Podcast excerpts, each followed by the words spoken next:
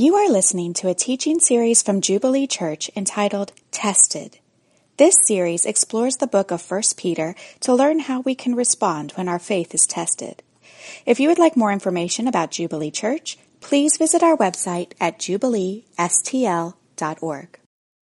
For those who are new, my name is Brian, uh, lead pastor here, and we are starting a new series called Tested out of the book of 1 Peter. And I want to just take a little bit to tell you how we do preaching. Uh, sometimes people ask if, if you um, are not curious, just act curious, and it'll help this go by faster and better and make me feel better about myself. So we do two different kinds of preaching series. One is we do topical, which basically we just through lots of prayer and careful consideration, we pick a topic that we feel like is particularly relevant and helpful for the church, and um, we take three or four or five weeks and hit that topic from various different vantage points. We just did a series called My Jubilee Church. We did a series called Renew. That would be an example of that. Another kind of preaching series we do is what we're getting ready to do is where we go through a book of the Bible and we just go through it verse by verse and we allow the writer of that book, the writer of that, in this case, a letter, dictate the, the different subjects from week to week, and that becomes the theme. Both are very helpful. Uh, both are beneficial, so we do both. In fact, it's about 50%. 50% of the messages are going to be like a topical series, and 50% of the messages are going to be uh, kind of more verse by verse. This will be about 18 weeks. It'll take us to the end of the summer. Hasn't even started, but we'll be at the end of the summer. Uh, when this ends, uh, be a couple weeks where we'll kind of take a pause and do something a bit different. But if you're thinking, wow, you know, like you'll have to be here every week, well, it'd be great to be here every week. But this is a great series to invite new people to. They'll come and learn about the Bible.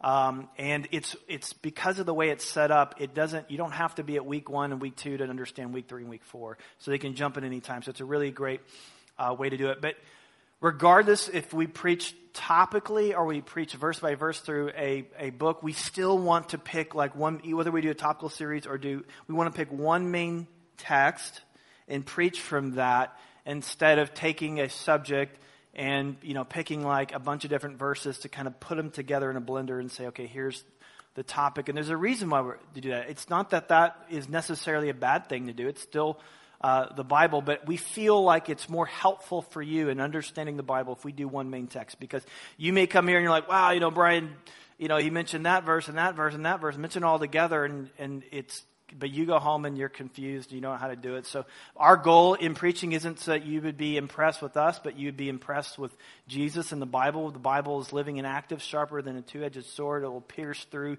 the intention of your heart. It'll get past your actions and get into who, what really makes you you. It's helpful, it's beneficial, beneficial. And we want to lead you to that for your good. So, regardless if it's topical or a book, they both have values for, for different reasons. But nevertheless, our goal in all of that is to lead you to Jesus and to lead you to the Bible. We really want you to understand the scriptures. And there's three ways that you could, that we, things that we do here to help you understand the scriptures. One is that we, we preach, which I promise you, I'll get to that in a minute. Just bear with me. Uh, secondly, is um, there's self study and I have some resources for you here in a second. But thirdly, is we have community groups. If you're not in a community group, starting a First Peter, this new series is an excellent time to jump into a community group. Uh, you, you, can share your thoughts with one another in terms of understanding the text, but more importantly, because understanding the text is just like you know step one. But the real benefit of Scripture is when you take the your understanding of the Bible and lay it over your life and allow it to change you and affect how you live. And, and that really takes a community. Um, but like I said, we do, I think self study is awesome. In fact, I want to give you just three resources that are, excuse me, one, two, three, four resources. Um, the one is the ESV study Bible. If you don't have this, I would encourage you to get one. Even if you're not a Christian and you're just trying to understand the Bible, this is going to be very helpful. It, it covers Gen- uh, Genesis to Revelation. It just gives a little bit of context. It just, just a little bit of understanding of what's, you know, where's this place at and what does he mean when he says this. It just has little bitty thoughts on each verse, uh, or most verses, I should say. Very, very helpful, very essential. If you don't have this, I would encourage you to get, get it. It's big and thick, and your friends will be impressed with you. And so if you don't have a, if you don't have a big book, this is like your first big book. I so much think you should get this, and I'm going to give, I'm giving away a free one in each of our five services. Right? How do you get a free um, ESV Study Bible, it's simple. You write on your communication card your best knock knock joke. And whoever has the best knock knock joke, you're wondering why knock knock. You see, every night, Josie, my little, my youngest daughter, she demands, not asks, she demands that I tell her a knock knock joke and I'm really running out of material. And so I could, you could do me a solid. I don't care, even if you don't want the Bible, just do it for my sake because I need some material. And so just on your communication card, write your favorite knock knock, knock joke and, um, you know, we'll see who wins. And you're thinking like, oh, mine will never win. You know what? Everyone could be thinking that and you could write the joke. It could be terrible. It could be the one that everyone knows, but you could win just because you, you gotta win, you gotta, to, to win, you gotta play the game. And so, um, Something like that. And so that's just one. Okay, we got more. I swear we'll get this in. Next one, please. This is just is just a, this is a paperback book. It's 10, 12 bucks. It's um, this is if you want to understand the, the, the letter of First Peter a little bit more. It, go, it gets into way more detail. It explains things a lot. I mean, um, First Peter is just you know five little short chapters, just a few pages in your Bible, but this is you know a book on five, so it's really helpful. Another one just like it is by Wayne Grudem. Uh, very readable. Um, it goes into depth, but it's, it's not overly difficult to understand. If you're wanting more of a challenge, uh, Karen, this girl, gets into it in terms of just the, the detail. If you just want more detail and more uh, nuance, this is the one for you. And uh, just to say, so these are the these are the three primary commentaries that I'm using and that we're using in this in this series. And so if you hear me over the next 18 months, you're like, wow, that was really insightful, really smart. I got to be honest, it's probably from one of these guys or girls. So it's not really me, it's just them. So, uh, but it'll help you understand the scriptures. Okay, so with that, we're going to get into it. You ready? If you have your Bibles, 1 Peter 1, I know the scripture was read earlier, but I lo- it'd be awesome if you've got your Bible or your phone in your lap, and we're going to take a look at these verses together and learn some things, okay? So it starts off, Peter says, you know, Peter, an apostle of Christ Jesus. Back then, they started letters by telling you who it was. Today, we end it that way. I think it's kind of better that you start so that way you don't read a letter. Oh, it's from this guy. I don't want that. But you start right from the beginning. So Peter's like, Peter, an apostle of Jesus. Well, who is Peter? Well, he, it says here that he was an apostle of Jesus Christ, but he wasn't he was, that wasn't always the case. There was a day where he was ambivalent toward Jesus. I mean, he slept in on Sundays. In fact, he was the youth group dropout, and he didn't grow up in the church like that. He didn't cut it in rabbi school. He was a little rough around the edges. He was a fisherman, and he was the kind of kid that no parent would want their kids around. Uh, but something happened to him. Well, what happened to him? Well, he met Jesus. That's what happened to him. He met Jesus. He had a connection with Jesus. And unlike some of the other leaders, like, like Paul, his experience wasn't dramatic.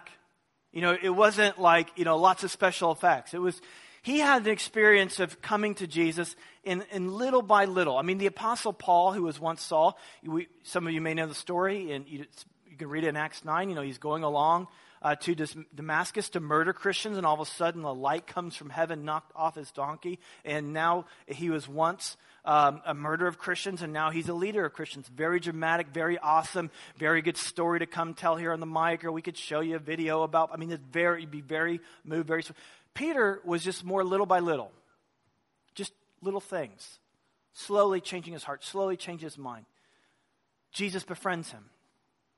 Jesus blesses him by healing his mother in law. Jesus really goes to the heart and blesses him through making his business explode. And it was that moment he bowed his knee before Jesus and said, Hey, I'm sinful. And he surrenders and he gets baptized. He joins a community group, the whole nine yards. And I think maybe you can relate to Peter. Maybe you're here and um, that's your story. It's just kind of like, you know, it's just been a little by little. You know, God slowly changed your mind, slowly changed your heart. Or maybe you're in that process. You're in the process. You're, you know, your, your heart's a little bit different, your, your mind's a little bit different, but you haven't quite stepped into it yet. Hey, Peter's your guy. He was in your place. But regardless, I think it's so important to be freshly aware of how God has transformed your life. For him, it was little by little. The other thing I want you to see just in this introduction that's so powerful is that our identity in life comes before our function in life. Notice it says Peter, comma, or pause, Peter, who is an apostle. Not apostle, capital A, Peter. It's Peter who he was, the name that Jesus gave him, who was an apostle. Who we are in Christ comes before what we do for Christ. Our identity always precedes activity. It was Peter. Oh, Peter, who is an apostle. It's, I'm a son. I'm also a servant. I have this relationship, and I have a role. It, it's so important. This is simple, but it will utterly change your life. Is that if you see your identity coming before your activity, if you see who you are in Christ before what you do for Christ, and I think even allowing for there to be a pause before you move on to what you do in life. So maybe you're Renee here this morning, who's also a mother. Don't ever be, I'm, I'm a mother named Renee. It's, it's Renee who's, who's been bought by the blood of Jesus, totally his, who's a mother. This is huge in the New Testament. I mean, the mentioned Apostle Paul earlier. He wrote, he wrote this in 1 Corinthians 15. He says, By the grace of God, I am who I am. I'm just, that's just, I'm, I am who God's made me to be. But then he says this. He says, And his grace toward me was not in vain. On the contrary, I worked harder than any of them. So he had a role, and he had a function. We'll get into that in a second. But it's so important that you understand that first and foremost, who you are in Christ, that you are a daughter, that you are a son.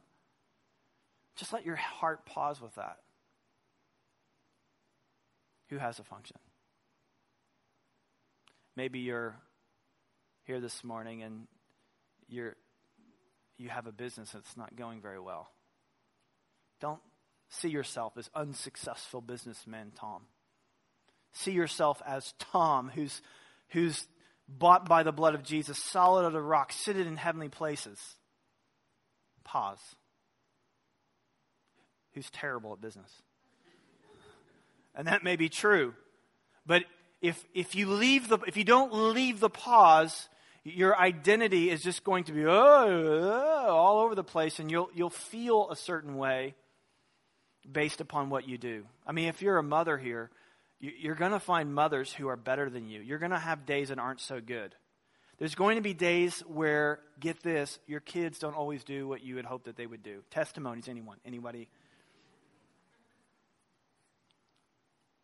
Your identity can't be in other people's performance or your performance. I mean, even Jesus. You know, Matthew 3, at his baptism, he get, he's at baptism, and there's a voice that comes out of heaven. Says, This is my son, whom I am well pleased. For what? What did, what did he do? At that point, hadn't taught a sermon, hadn't healed anyone, hadn't done anything. Well, why do you love him? I love him be, just because I love him. I just love him because. And that's the way God loves you. He just loves you because. If you're married and your spouse says, Why do you love me? And you start, Well, I love you because you're pretty, and I love you because you're you're really good at your job, and I love you because you're really good at, you know, tennis. Um, just so you know, guy, I mean that conversation's going this way.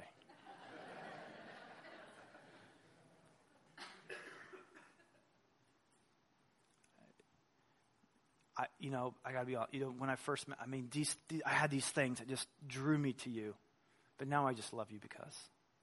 And that's the kind of love that our heart needs, and it's the only place it can find safety.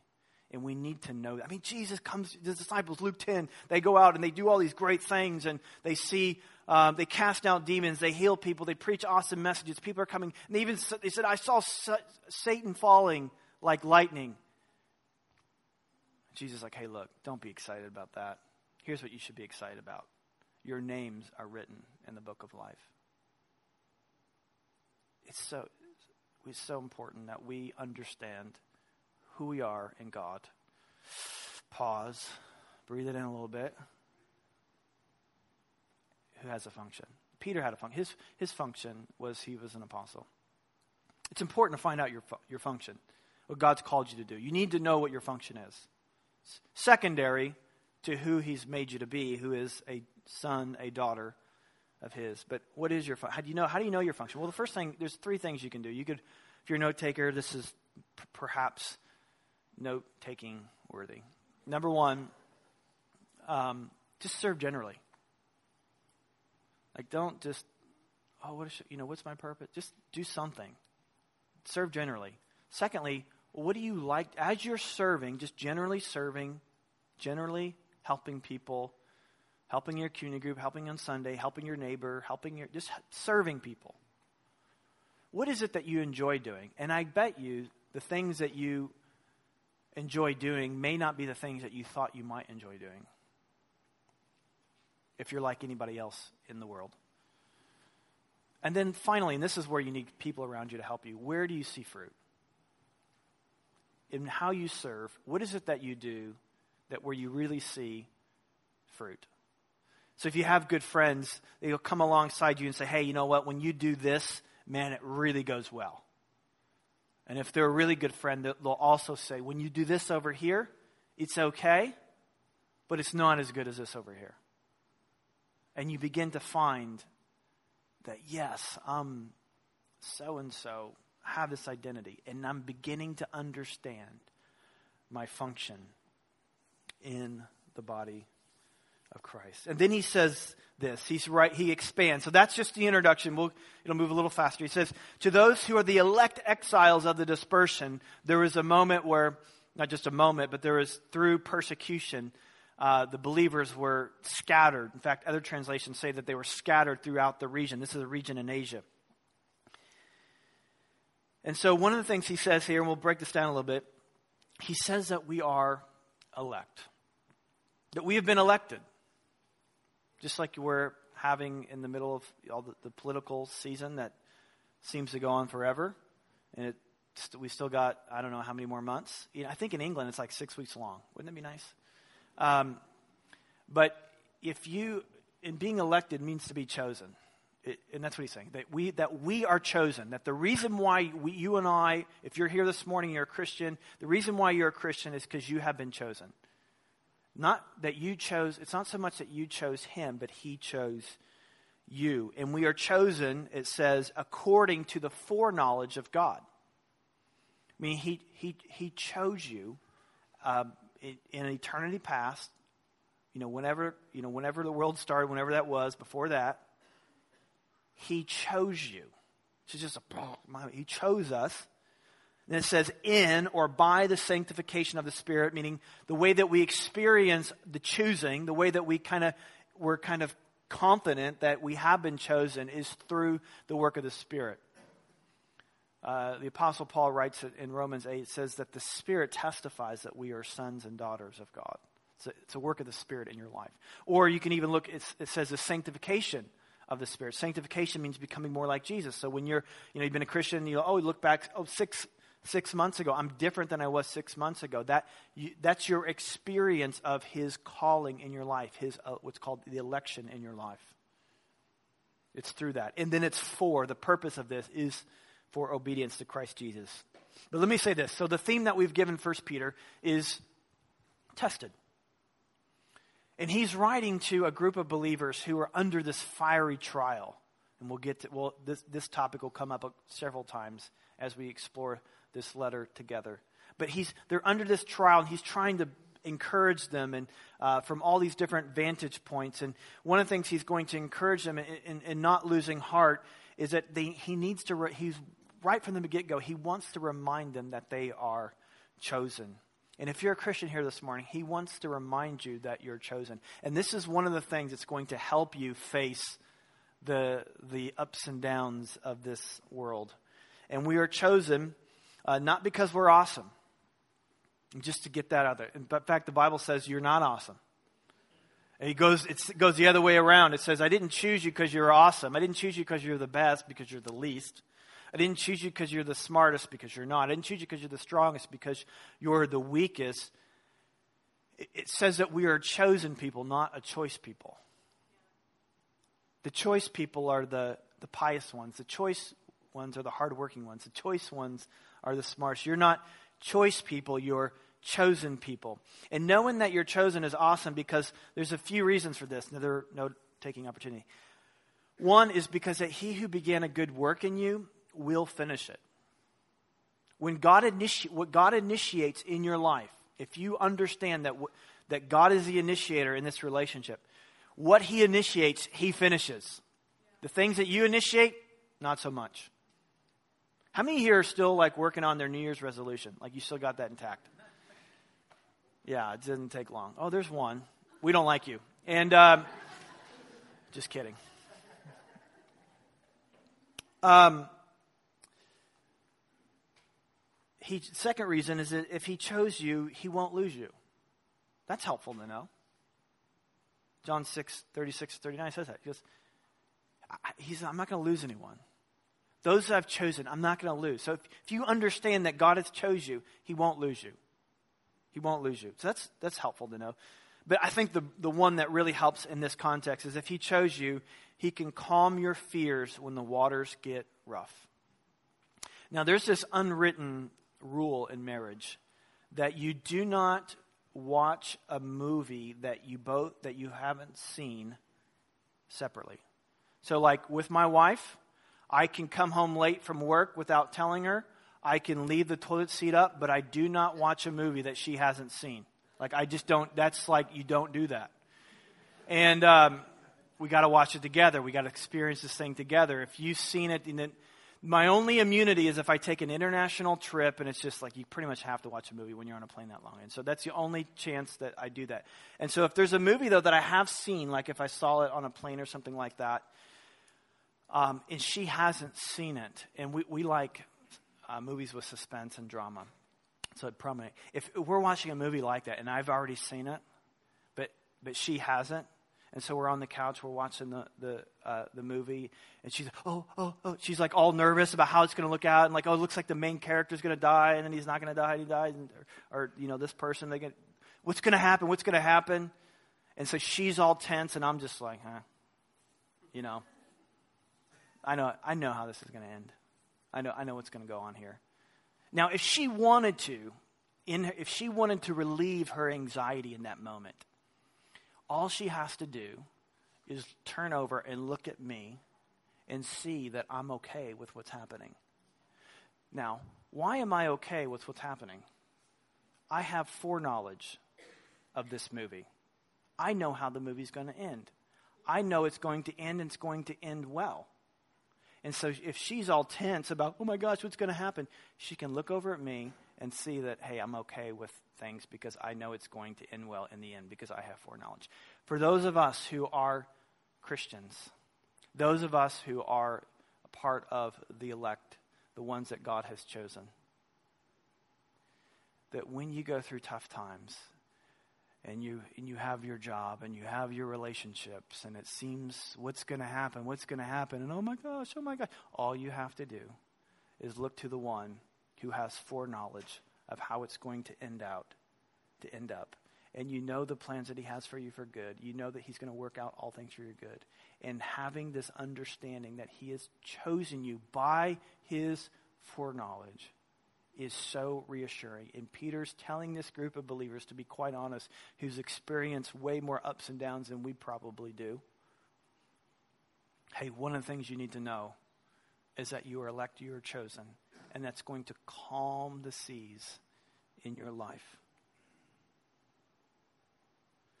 But he doesn't just say that we're elect, he says we are elect exiles.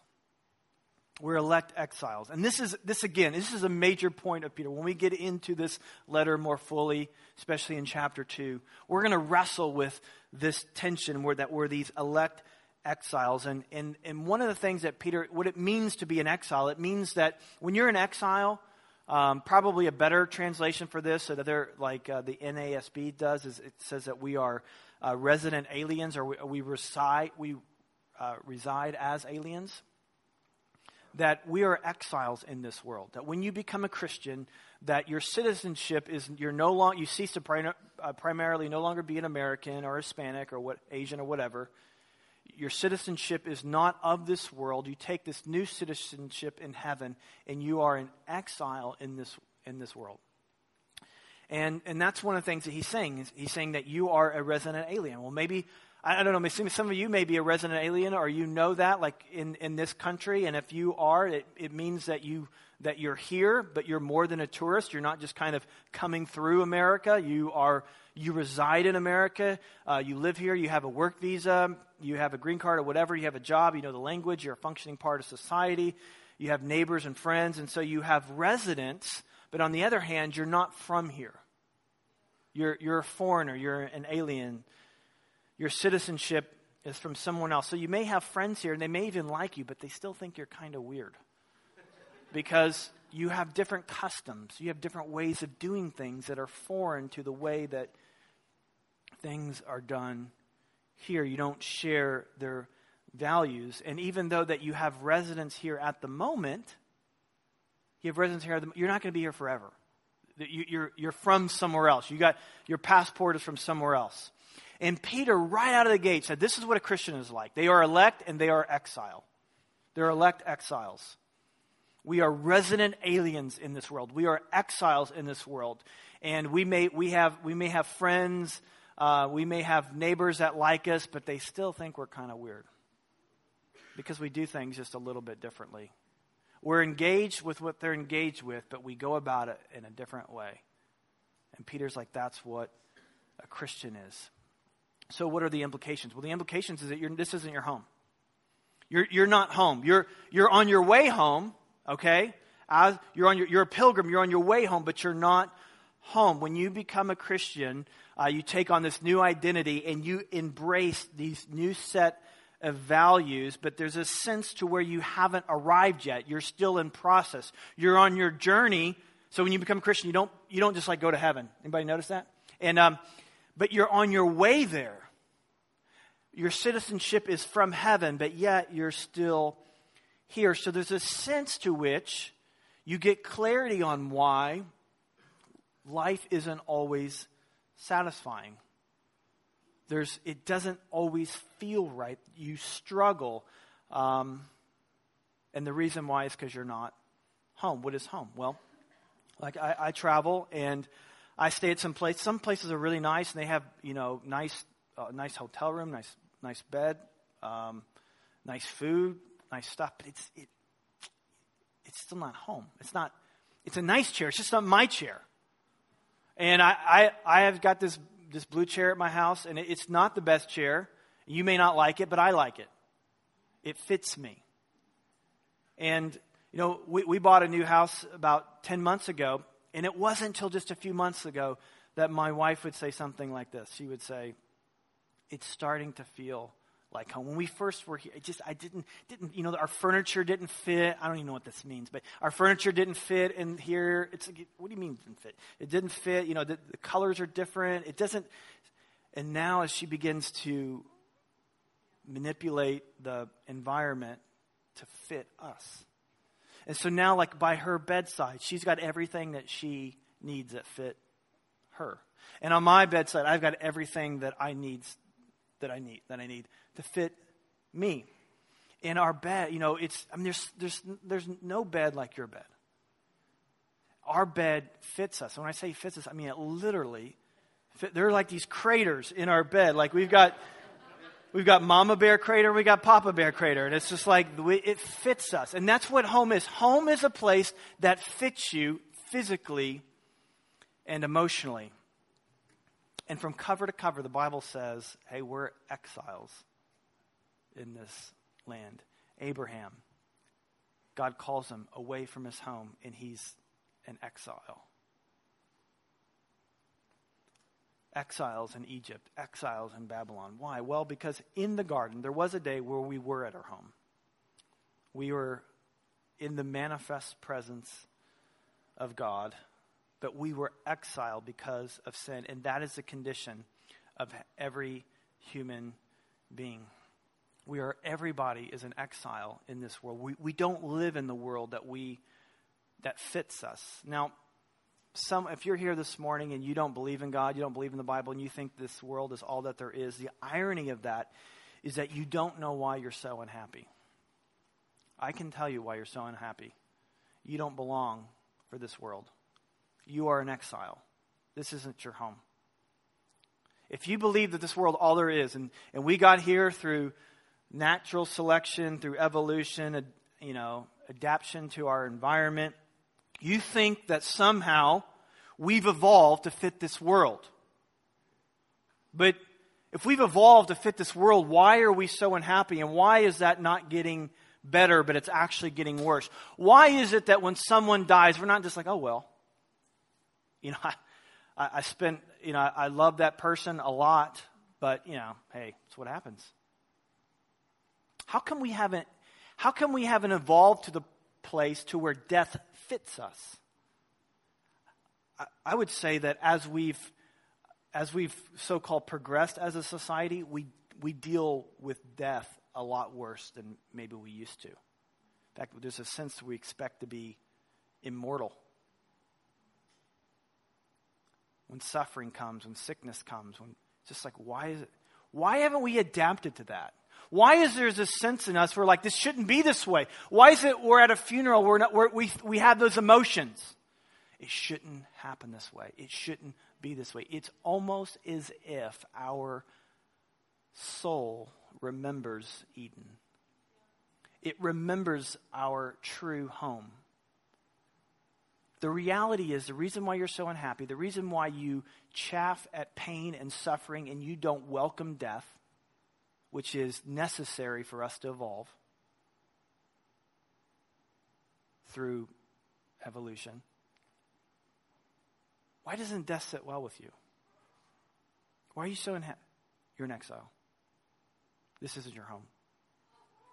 See, the Bible says that you were created, that each one of us were created in the image of God.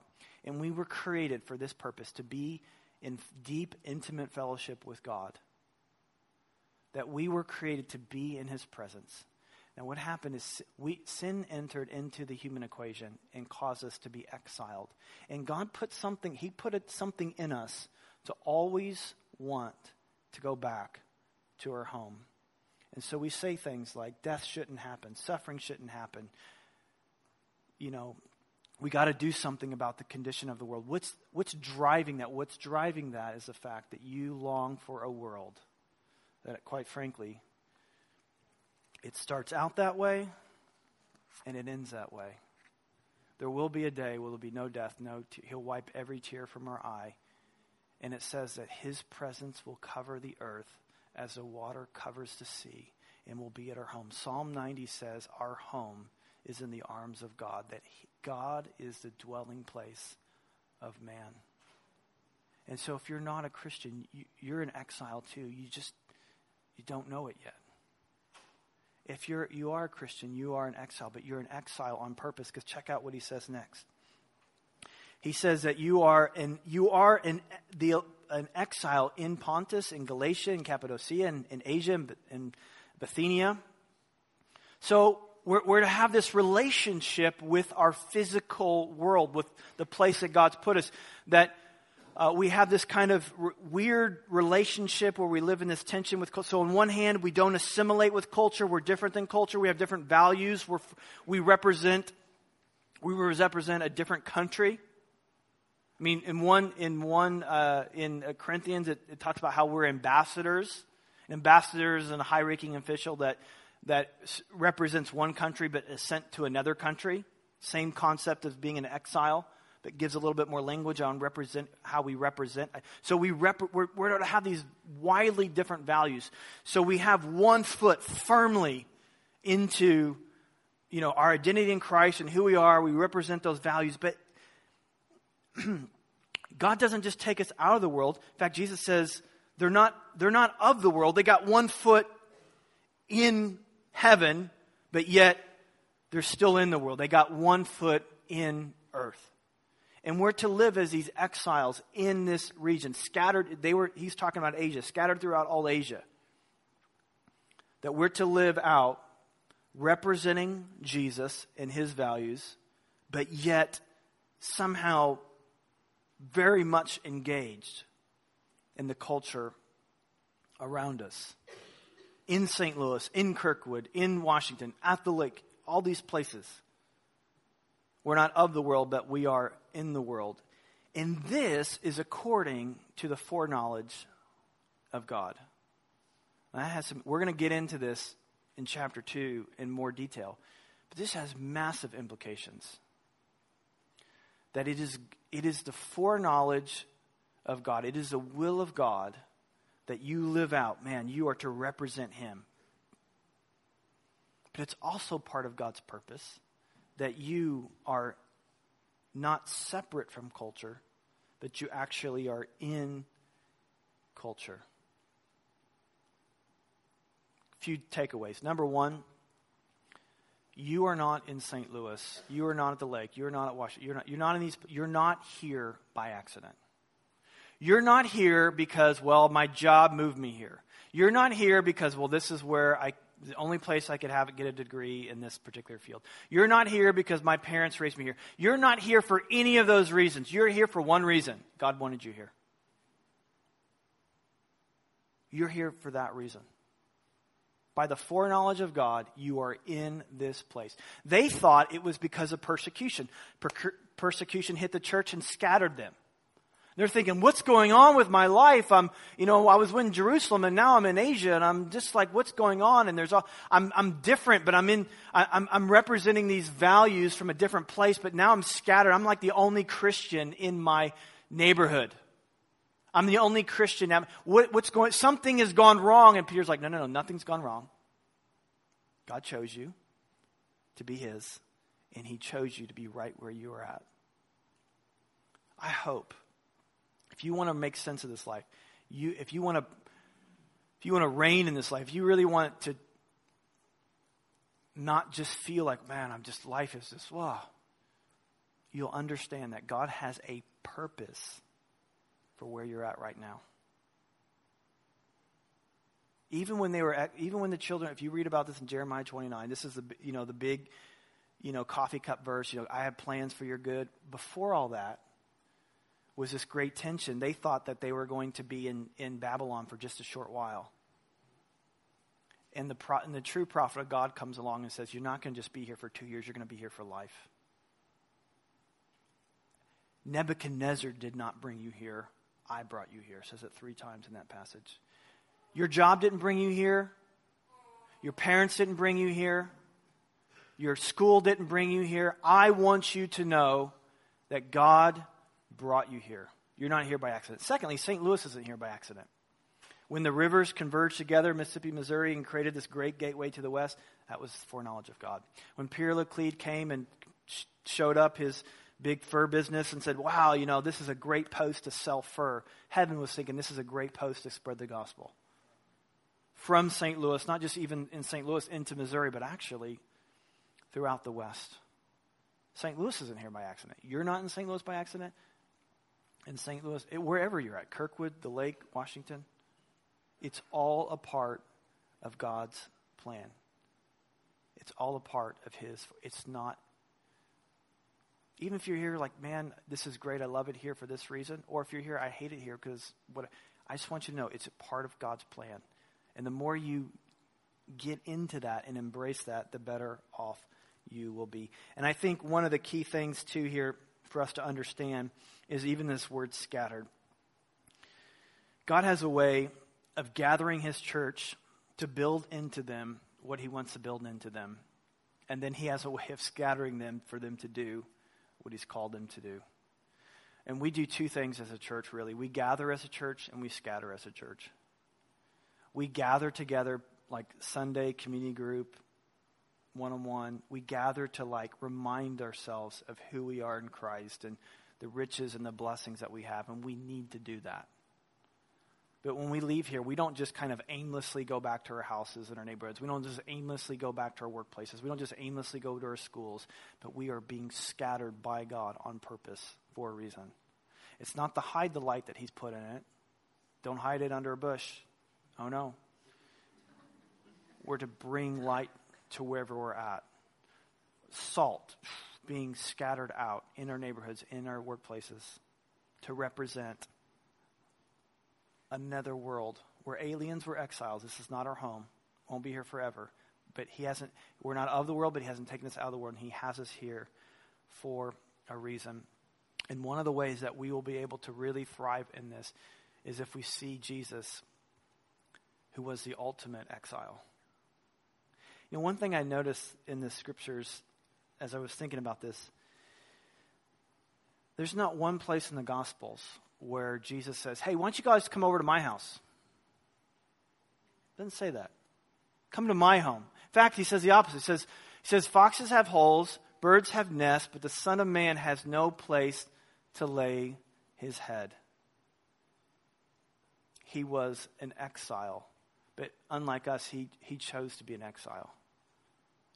And he took the punishment we deserved. He died a big death. And in looking to, if we can see him dying this big death for us, we can die little minor deaths to do what, to be and to do what he's called us to be and do as we look to him, the one who left heaven to come to earth for our sake.